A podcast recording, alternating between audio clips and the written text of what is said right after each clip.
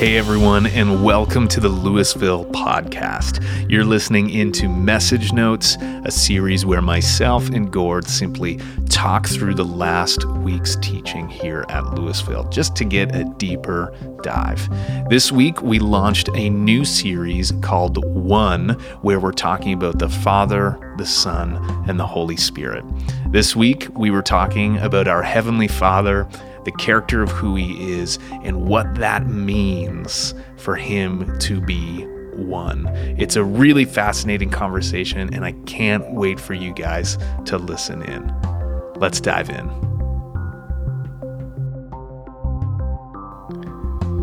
Well, hey there, everyone, and welcome once again to the Lewisville podcast. Here we are, Gord. Hey, Adams. How are you today? So far, so good. I'm excited to be here and we are in for have you looked at the weather yet? Oh 28 and 30 next two days today and tomorrow. Yeah. gotta love it. Oh yeah. We've been waiting on this a long time. It's true. I feel like it really snuck up on us though eh? Like yeah. like this was this was like an old-fashioned ottawa spring. Okay. Where you go from shoveling snow one day to t-shirts and shorts three days later. Like just wild. yeah, yeah wild yeah, I've been seeing the dandelions pop up all over my neighborhood. Oh, Just, please. Oh, yeah. but you've been, uh, you, you were telling me you've been outside doing some work. Yeah, we bought a house, a, a great condo, um, just the right size for my wife and I. Awesome. And we are loving it there. We love the location. We love the quiet. We love all of that. Mm and it had a deck on the back, a 27 by 13 deck. Okay, wow. That was probably original equipment. Yeah. Um, 91 it was built. Okay.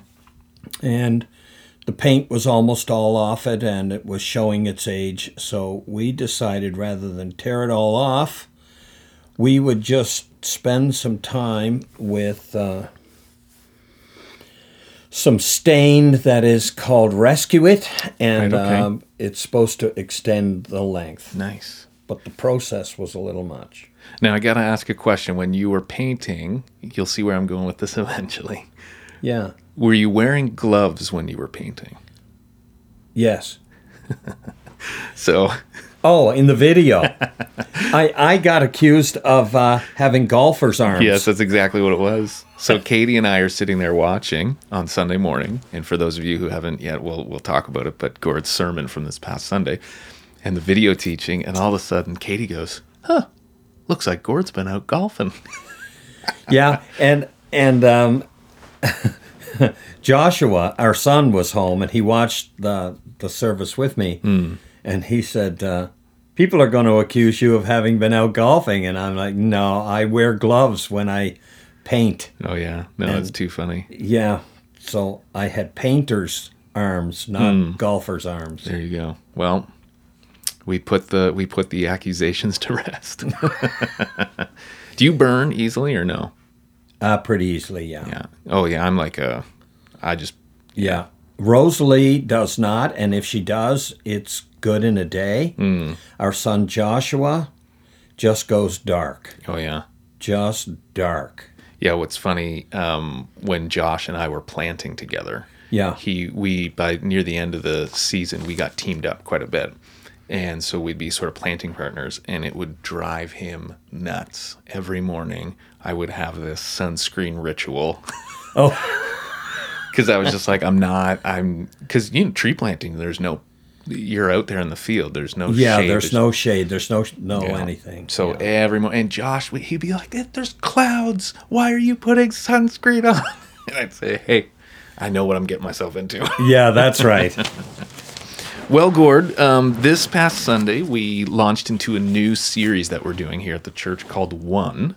Yes, and um, looking at uh, the Father, Son, Holy Spirit. Uh huh. And I was just thinking, you know, just be wise uh, before we get into the conversation, if you could give us sort of that 30,000 foot view, like for those who hadn't watched it yet. Sure. Um, well, you know, it's ambitious to say we're going to cover Father, Son, Holy Spirit in three consecutive weeks. Right. Yeah. That's a lot to do. But, you know, there are a few basics that we're able to handle. And uh, the series is called One because um, fundamental to the Hebrews and fundamental to our understanding is that God is one. And so we started with what is probably the best known of the Jewish sayings. Hmm. It's a prayer that's prayed first thing in the morning, last thing at night, when a person feels like they're dying. The last prayer they will pray is Deuteronomy chapter 6 and verse 4, called the Shema. Shema Yisrael, Adonai Eloheinu, Adonai Echad. Hear, O Israel, the Lord our God, the Lord is one. Hmm. And that separated Israel, oh, excuse me, from the nations around hmm. because many of them had religions, Canaanite religion, dozens of Yeah. deities, Right. Male, female, god of war, god of the harvest, goddess of fertility, god, goddess, mm-hmm. yeah. all represented by different idols. Right. In, in Paul's day, of course, he was in Athens, and mm. the Greeks had the same thing. The Romans had the same thing. Yep. It was plethora of gods and goddesses. Mm-hmm.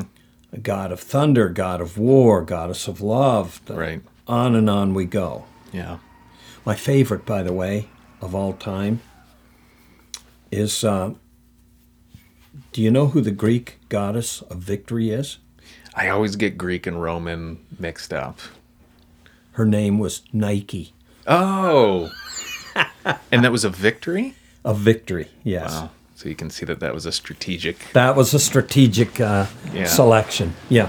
That's so good. anyway, to differentiate their relationship with God from all of the nations around them, Mm-hmm. it was foundational, fundamental that God is one. Yeah. And yeah, that's And you shall have no other gods before me, he Mm. says. So you don't make idols. You you're not like everyone around you. So it was a countercultural thing from the very beginning right. for Israel. Like like vastly countercultural though. Vastly countercultural. Yeah.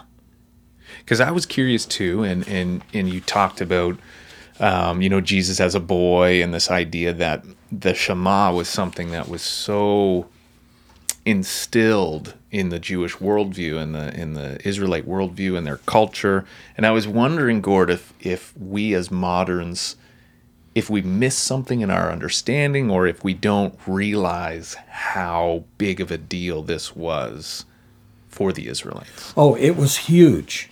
It it like when you when you quote a scripture hmm. every morning, every night, when it's on your deathbed, hmm. when it's in the day of atonement, when it's in the weekly worship, when it's over and over and over and over, it, it gets to the point of being beyond question as a theological truth Right. but then what to do with that hmm. you know so jesus comes along for example and he says to the religious leaders i and the father are one Right. the word one The word one, right. you know like they just they just went nuts It was a trigger for them all. a trigger yep part of why they wanted him gone. Fascinating. and the fact that that the the things he did there was more than one person came to him and say rabbi you, we know you have to come from god because no one could do the things like uh, nicodemus. No one could do the things you do unless god be with him. Well that's exactly the thing. They had this idea of a one god and now jesus says the father and father and i are one Right. and that bolstered by the way in which he spoke and the things that he did the healings the miracles the, the everything put them in a real bind Right. because some of these things were the miracles of the old testament Ah, yes, yes, yes. Yeah. And now it's in their day with one who says he is one with God. And all along, you know, the prophets had testified to the fact that there would be Messiah, Mashiach, who would hmm. come, the chosen one, the anointed one. Mm-hmm. hard to believe that this was him, a carpenter's son from Nazareth. Right. He was not the the one expected. He was not the one expected. So, yeah, I. It d- was deeply ingrained. Mm-hmm. And every time it was challenged in any way by what Jesus did or what he said or what he claimed, mm. it brought a strong visceral response Right. from the religious leaders. Oh, I get it. It makes me realize too how important language and words are because you know if Jesus' message was I and the Father are partners. I We're and the close. Are close. We're We're working together, you know, yeah, like, yeah, yeah, yeah. like they may have just sort of been like okay. We've seen prophets before. Yeah, we've seen prophets before. But to use that line of I and the Father are one completely changes it. Yep. Interesting. Yeah. Now, you sort of tiptoed into this idea, and you you had um, a line in there saying, "In in this world there are other gods." Now, I I find that when we as moderns hear that, and when the average Christian thinks about that, their mind will automatically and rightfully so this is the culture we live in but their minds will automatically think of like oh well you know like money is a god or desire or sex or this or that which aren't necessarily bad things that makes sense that their minds would go that but do you think there's more to it than that I absolutely do. If let, let so let's back up two steps if we can. yeah for sure Let's just say, do you believe that Satan is real? Hmm. And number two, do you believe he is personal? right Because if he is, his role is to oppose God. right Now he can't he can't turn back what God does. What he does is misdirect. right yeah So if someone, so with things, uh, a couple of mistakes we make. Number one, when we say, well, you know, God's like money and sex and things and cars and houses and, you know, all of that. Mm-hmm. Number one mistake is to personalize it. right It is not all about you or Right. all about me. It is not. there's more going on There's more going on in the world mm-hmm. than what affects you. Mm-hmm. Absolutely. So you can't make your theology, you can't make your anything so personal that there's no reality beyond you. Second, we westernize. right So, what if instead of saying money, we replace the word money with greed? right Got any greed on the go? We don't like to call it greed because we like to pitch money. I I remember years ago as a youth pastor, um, we had these, you know, we were trying to be creative with Bible studies and so Sure, on. yeah. And so we, we had some graduates and we were saying, you know, what's the most important thing for you moving forward from high school? And um, one of the things was, well, I want a job where I can make a lot of money. Okay. is money bad? No. Love of money is. And if that then becomes our driver, hmm. we're misdirected. right That's something we're learning through this whole COVID thing. Hmm. That uh, money is important. Yes, money pays bills. Money feeds families. I get it. Mm-hmm. But I think we've done it mostly right here in Canada by prioritizing people. Hmm. yeah And if you prioritize people and then this thing goes away, there will always be money to be made. Hmm. Mm-hmm. Always. If, on the other hand, you prioritize money and you put people back in situations that are not safe for them to be in, hmm. and people get sick and die, Yep. then what happens to your money? Yeah, exactly.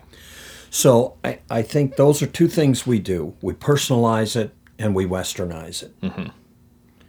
But if there is a personal Lucifer, Satan, the mm-hmm. devil, and his job is to both uh, resist, by that I mean oppose the working of God, and two, to counterfeit the work of God, then we should expect to see his influence in many pieces of society. Right. Now we get the willies because they're saying, "Well, Oh, you're course, yeah. you're you're looking for you know demons everywhere and a, Hmm. you know a demon behind every bush." Well, not exactly that. Hmm. However, uh, as I mentioned in the message, Paul says, "We wrestle against these things all the time, Yeah. and they're there." Mhm. Now, we can pretend that our obsession with sex doesn't have anything behind it. Right.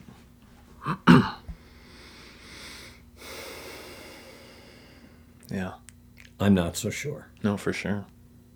It's interesting too. Um, I think it's in some translations, or if some scholars have translated, um, you might see it written sometimes as the Satan, which then can also be translated as the deceiver, which then can kind of give you a bit of a bigger or better, clearer understanding of how the deceiver works.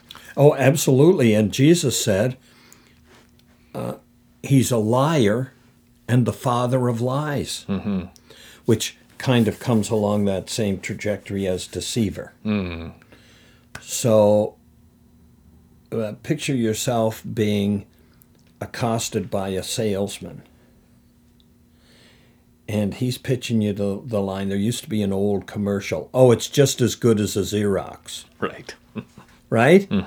Now people would buy it and find out it wasn't just as good as a Xerox. Right. But the, the further question is, if it's just as good as a Xerox, well, maybe what I ought to be buying is a Xerox.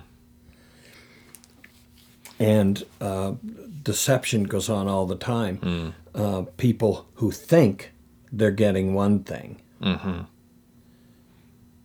Um, you know, I remember a quote from uh, O.J. Simpson from way back where he says, you know, I, I have a great career, I have a great wife, I have a, a lovely house in Buffalo, I have all of this. But sometimes I just sit lonely. Yeah. Because the deception was if you get the career and if you get the, the beautiful wife and you get the big house and you get lots of money, well, what else is there? I mean, you can have what you want. Hmm. Yeah, except a contented heart. Right. And he didn't have that. Right. Yeah. Fascinating. So the deceiver. Oh, yeah. Eat this and you'll be just like God. Right. True. But he pitched it as a good thing. And it was not a good It was thing. not a good thing. No. So yeah, the the great deceiver. And so when when there are these gods and goddesses, and and you know if you do any amount of research at all, you'll find that some of those. Uh, child sacrifice was Oh, involved. yeah. Not only animal sacrifice, but human sacrifice and child sacrifice. And people say, well, why would God say go in and, and exterminate them? Hmm. Well, because if you had a group of people who were sacrificing their children in fires, what would you do with them? Hmm. Yeah, it's it's something we lose in in our modern idea because we're like you said we've westernized our mind and we're not maybe realizing the bigger picture of what's happening in that cultural setting. Like this this is this is some vicious stuff. Yeah, and some dark stuff. Dark stuff Yeah. and it's vicious Mm-hmm. and it ruins families. Mm-hmm. Yeah. For sure. Yep. So I think there is more to it, and Israel was told to stay away from the gods of the people they were among and to stay away from their idols and to stay away from all of that stuff because of the entities that functioned in and around those. Right. And if you don't believe that there's a personal Satan and you don't believe that he sends emissaries to, uh, you know, back in the day, the comedian Flip Wilson had a catchphrase. You- You're too young to remember No, Flip I don't. Wilson. I like Flip, the name though. Yeah, Flip Wilson. And he used to say, The devil made me do it. Oh yeah, yeah. And everybody kind of laughed and it was funny. Hmm. Might have been an element of truth in that sometimes. Hmm. Now I'm now I'm curious, Gord. So with this subject of um, there, this is all stemming off of the idea of like in this world there are other gods. Now what we have sort of focused on in these last few minutes have been more of like those negative aspects. Um, but I know some listeners could be listening to this and being like, well, are could there be positive ones and could those maybe aspects of their positivity lead like kind of like an all roads lead to heaven type thing right could you speak into that Yeah, sure. Um, and I, and by the way, John Mark Comer has a book called um, "God Has a Name." I recommend it. If you're interested in any of these things that we've talked about this morning, get hold of that book. oh yeah But in there, um, he he approaches it differently. Now, I would back up and say, if Lucifer is the deceiver, uh, people will, for example, say uh, they'll use love. Love is in the six major religions right in some form. Uh, okay. But if you're being deceived, would you not expect to see at least an element of truth? Hmm. To make it credible? Mm-hmm. In the deception? right. Right? right. Oh yeah. Yeah yeah. So th- there are elements of truth, but my my contention is, but they're not truth based. Mm-hmm. So Comer says instead of there being one mountain and all roads lead up it, that there is a main mountain with God at the top, and there are other mountains, smaller mountains, with other entities at the top. And, you know, there's an old joke about this guy who says, I got on the ladder and I climbed the ladder and it was hard and I slid back at times and I worked and I worked and I sweat and I got to the top of the ladder and then realized that my ladder was propped against the wrong wall. right yeah Now, here's why that's important. People can say, you know, well, you know, I follow this and I follow that and I hmm. follow something else and and I I think I'm more loving. Hmm. Okay? And so since love, you know, is kind of the the base standard, then that's okay. Except that's not what the God of the Bible says. Hmm. So I would say, I would ask two questions. One, do these other entities, the gods mm-hmm. of Buddhism, Hinduism, whatever, sure yeah want to establish a relationship of love with the worshiper? so that's question one That's question one. yeah Or is it just keep the rules, do the things? God, on the other hand, says, Love me. There's, there's covenant language that, um, and covenant, there is a Hebrew word, chesed. And Hesed is um, has traditionally been uh, really hard to interpret Okay. because it's covenantally tied. It's this covenant relationship that God establishes with his people. And so it's love, but it's a faithful love. It's a giving love. It's a, um, what would we call it? Um, a resilient love. Hmm. And is that the love we're talking about when we talk about love in other contexts? Hmm. Right. So, further, Comer would say of this main mountain, if you can picture in your minds a pyramid, hmm. then flip the pyramid so that the, the broad base is at the top and it comes down to Right. a point at the at the bottom. And he says one of the main things is that we didn't climb the mountain to God. Jesus came to us. Right. Yeah. So it's not like all of the others where you climb the mountain toward God. Hmm. God came to us, which makes it distinctly different just to start with. Oh yeah. Flips the whole thing. Flips the whole thing. So then you have to ask yourself the question does does this religion I'm following and say that it's, you know, just as good as a Xerox, is that one where the God has come to me hmm. to establish a relationship, a covenant, faithful, sustaining, resilient love with me? Or am I just stepping through some requirements? Right. So, eh, distinctively different. Right.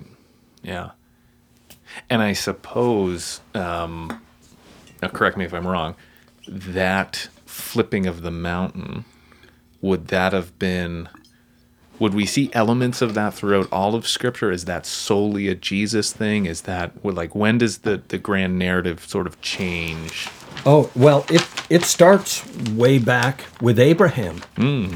where the first covenant was established with Abraham. And it says, God came to Abraham. Hmm. Yeah. And God told him what was going to happen. You're going to have a son, which was miraculous to begin with because, as the Hebrew says, he was half dead, older even than me. And uh, so then what happened is God says, You're going to have a son. And from that son is going to come um, a people so numerous they'll be like the grains of sand on the seashore. Out of that came the, the 12 tribes of Israel. Mm-hmm. And I'm shortening a bunch of stuff No, yeah, here. yeah, yeah, yeah. and then the 12 tribes function. Mm-hmm. And then out of Israel comes Messiah. So this whole thing of God establishing, and along the way, Israel got itself in and out of trouble many times. They chased foreign gods. Oh, they, yeah, yeah, they brought foreign god worship into the life of Israel. Mm-hmm. And every time God had to straighten it out. But he didn't destroy, he mm-hmm. straightened it out. Mm-hmm. Because he was maintaining them, he was bringing them forward to a time when Messiah would come through Israel. Mm. So the, the one and that sustaining covenant love goes back to Abraham. Mm. Yeah. That's where it starts. That's where it starts. And yet, do you think people, like, because you hear this a lot, right? And they're like, oh, well, there's Jesus and then there's the God of the Old Testament. And do you think it's just they're not, like, they're not seeing the bigger, grander picture of what's happening? Or, Yeah, well, I, I think what they're not seeing is that God is consistent. Hmm. And even in, you know, they'll say, well, I, I just kind of forget about the Old Testament mm-hmm. because, you know, that was the Old Testament and that was pre Jesus. But I would say two things to that. One, the God of the Bible consistently dealt with Israel mm. the way he deals with us. There's not one of us perfect. And we get ourselves into trouble, and God corrects us, and God brings us back. Mm-hmm. The Bible says He disciplines those He loves, so He mm. He did with Israel, He does with us. Mm. The difference being that in Jesus, God came near in a distinctively different way. Right. Yeah. God took on flesh to walk among us. Which I'm sure in the next teaching we'll we'll probably get a little more into. yeah, that. we're going to go there. we're gonna get ahead of ourselves there. But I wanted I wanted to because we're kind of on this subject here, Gord. Um, there was a line that you had mentioned here, and I think that as we're going through this series, many people will have questions surrounding this um, when, when we're talking about one, and then you know Father, Son, Holy Spirit, and we get this idea of like, okay, well, what are the roles here, and and and is it is it these three? Like, so you had said these aren't three roles played by one person, and it's not three gods in a cluster. Now, to the trained listening ear, they could pick up some of the theological things you're starting to mention. Yeah, sure. and um, and I didn't want to go down the road of mentioning modalism, hmm. which is three roles for one person. Yeah. And I think that one in particular comes from people who, in well meaning, Oh, well meaning, are trying to get their head around uh, what is probably not ours to understand. Right. Yeah. And if anyone tells you, oh, I got the Trinity figured out, the one thing they don't have is the Trinity figured out. Right. That's modalism. Hmm. And we were sort of laughing that, well, I shouldn't say laughing, but like people can find themselves explaining the Trinity and then all of a sudden they don't know, realize what they're saying is technically modalism. Yeah, uh, because I even, as as a younger Bible teacher, hmm. used to talk about Father, Son, Holy Spirit, and I thought it was clever that I would say it's like water. Hmm. Sometimes it's ice, sometimes it's liquid, sometimes it's steam, hmm. depending on what you needed to do. Hmm. Now that's modalism. Yeah. Yeah. Boiling it, well, well yeah, to, to make it even funny, boiling it right down, that's Boiling it right down, that's modalism. Different modes. Right. And then the three gods in a cluster is tritheism. Right. and we neither are correct. Now, here's the thing. We have three persons, and I don't understand the mystery of that. I hmm. don't. But I'm just, and people say, well, you know, you should have that figured out. Well, eh, eh, okay. But let me ask you a question. If you're going to talk about the God that we claim He is, hmm. Should we be able to, with our limited human, fallen understanding, understand everything there is to understand? Or is there room for some honest to goodness, gee, I don't know hmm. mystery? Yeah. I, I, I don't know what to say Yeah. because people will say, well, unless you can show me, unless you can figure it out, then I, Well, I think even even in that saying there, Gord can be a very freeing thing. It can also be a, a scary thing for some, but I think for most it would be more freeing the idea to say, you know what, it's okay to embrace some of the mystery. Oh, and if we're going to walk with the God of the Bible, you know, he- he says that someday we'll understand. Someday we'll know. Hmm. Even as we are known, and we are known completely. Our hearts are not hidden to him. Mm-hmm. Our thoughts and intents, they're all, it's like it's daylight to him. Right. and says we will know like we're known but in the meantime there has to be room. And, and this goes in all kinds of directions. Well how did god create exactly? Hmm. Well i don't know exactly was there some evolutionary element to that um, i think darwin and his work in evolution was misunderstood he was just talking about adaptation. And we see adaptation all the time, Oh yeah. right? And then that got taken into here's how he created. So eh, there are some things I, I don't know, but I don't need to know. Hmm.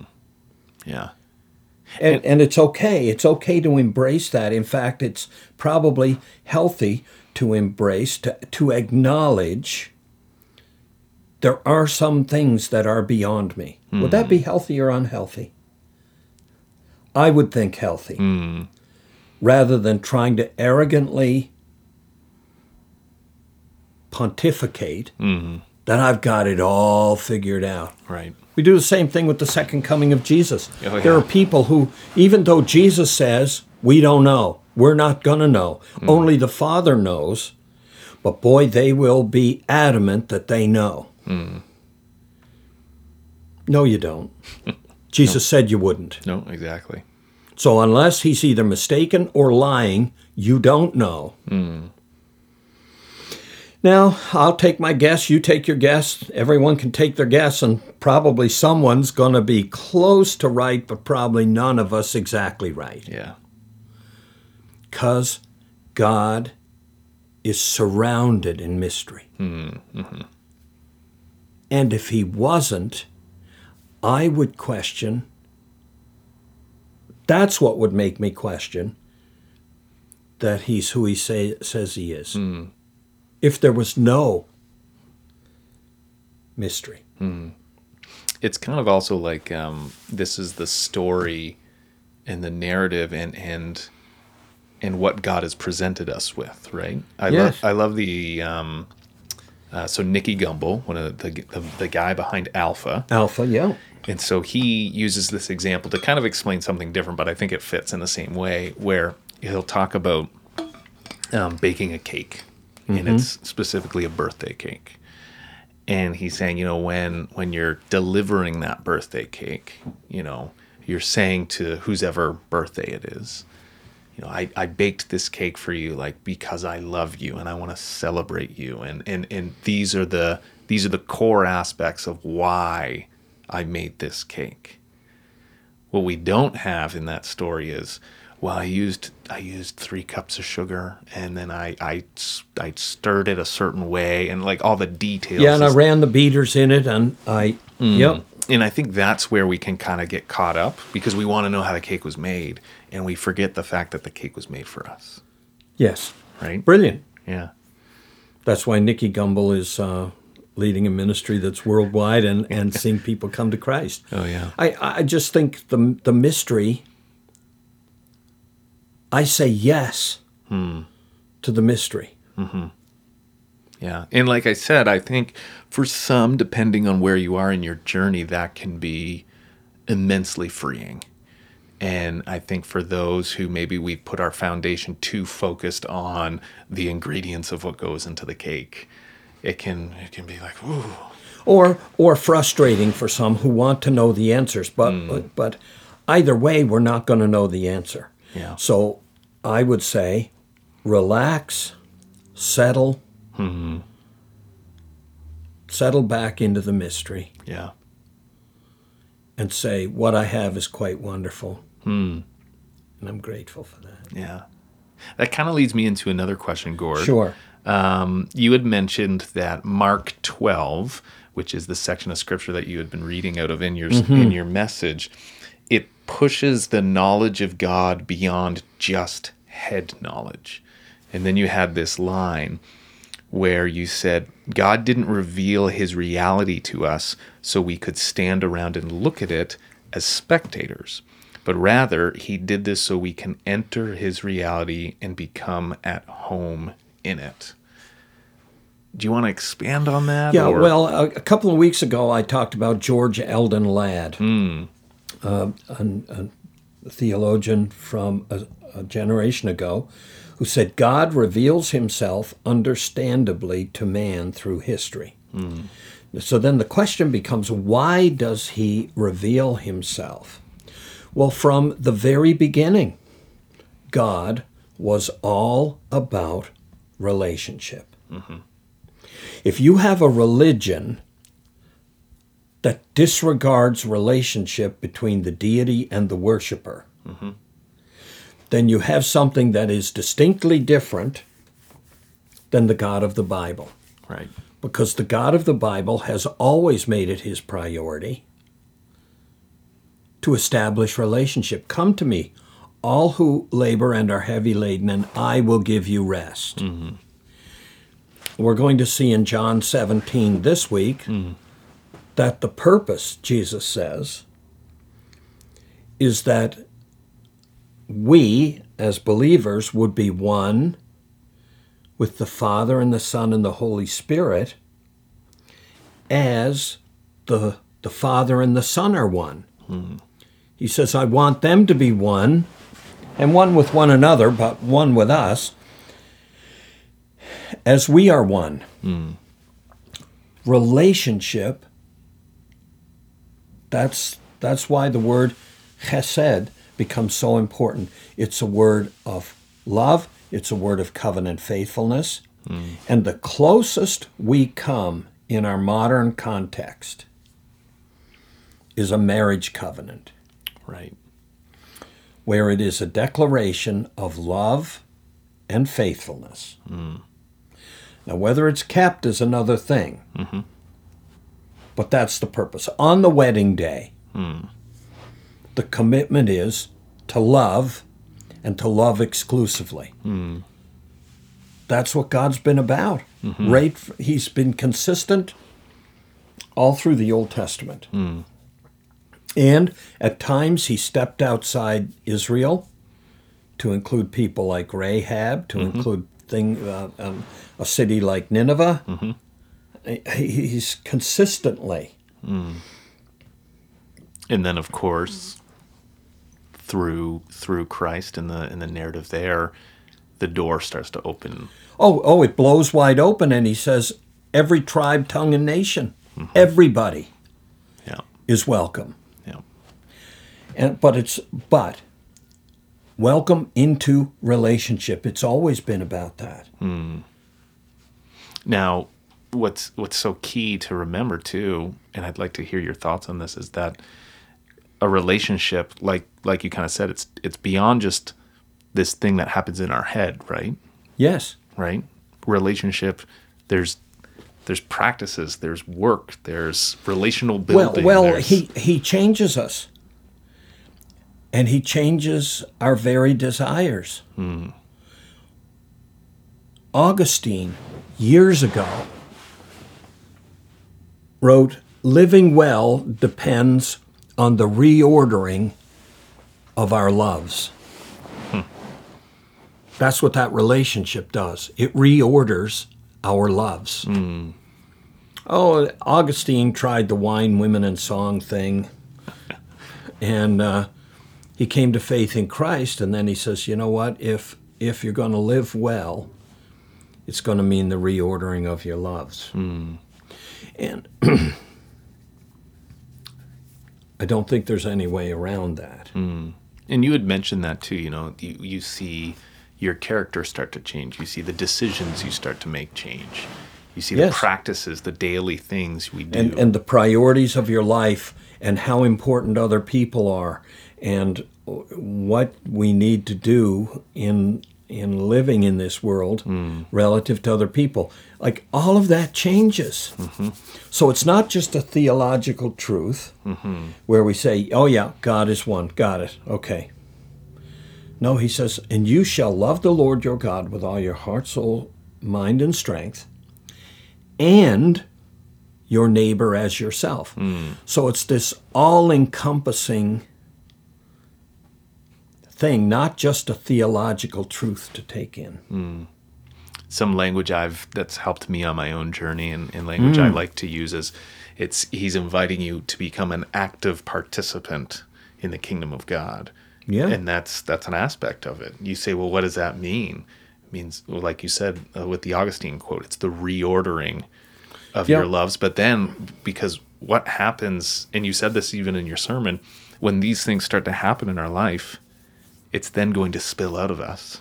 Absolutely. And as we live our lives, and as we have our normal daily interactions with the people around us, and and um, yeah, like to be, as some people would say, like the light in the world, right? Yes. Well, that's what like Jesus used a lot of illustrations. Uh, you are the light of the world. Um, you're the the leaven. You're like he used different illustrations for Yeah. what that what we become in the world because of his love for us and our love for him and oh yeah uh, way beyond a theological truth to be absorbed Yeah. So as we're heading into, as we're closing here, but as we're heading into uh, part two of the one series, um, not to give it away, well, we know what you're going to be talking about, but Sure. you know, is there? Are you like? I can tell you're already excited about it to see where we're going to Yeah. go. yeah Um, so maybe just share a little bit of like where you're going with your prep with it, and Yeah, well, the thing is, uh, now backing up to what we saw, that, you know, there is one who opposes God in the world, then one of the consistent messages Jesus brought, and we're going to talk about that on Sunday, is that uh, the kingdom of God has come. Mm. We need to see Jesus as the tip of the spear. Right, when we talk about all this darkness, all of the entities, mm. all of the everything, we need to see Jesus as God's answer in the world by which he pushes back the darkness. Mm. And it all starts with Jesus. well, I'm excited. Well, you know, Jesus does there there are lots of things that happen in the life of Jesus. Mm-hmm.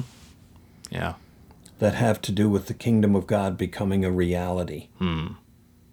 And why it could only happen with God becoming flesh. Because the battle was fought here. Well, we don't want to give too much away. No. Uh, but just a taste. And uh, I'm excited to hear it. I can tell you're excited to uh, to Yeah, teach it and I, preach it. I love this stuff. Yeah. And, um, you know, the thing about preaching, and you would know this, Adams, you're a preacher, is that before it ever gets to the people, it has to work and percolate in you first, oh yeah. Which means whatever message is coming out Hmm. has already been through me. Yeah. And sometimes I think, you know what, if I just did the study and never preached it, I would benefit. Hmm. But that's not how God works. Exactly. He says, no, no, got something for you to do. anyway, I'm enjoying it. I'm Yeah. enjoying these conversations. Thank you, Adams. Oh yeah. No, this is fun. Yeah. And we'll see you next week. Can I make one reminder as we go? Oh, for sure. Yeah.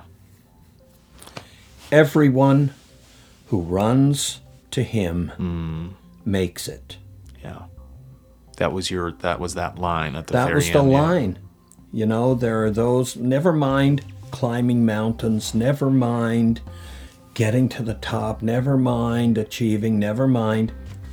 Everyone who runs to him makes it. Mm. Yeah.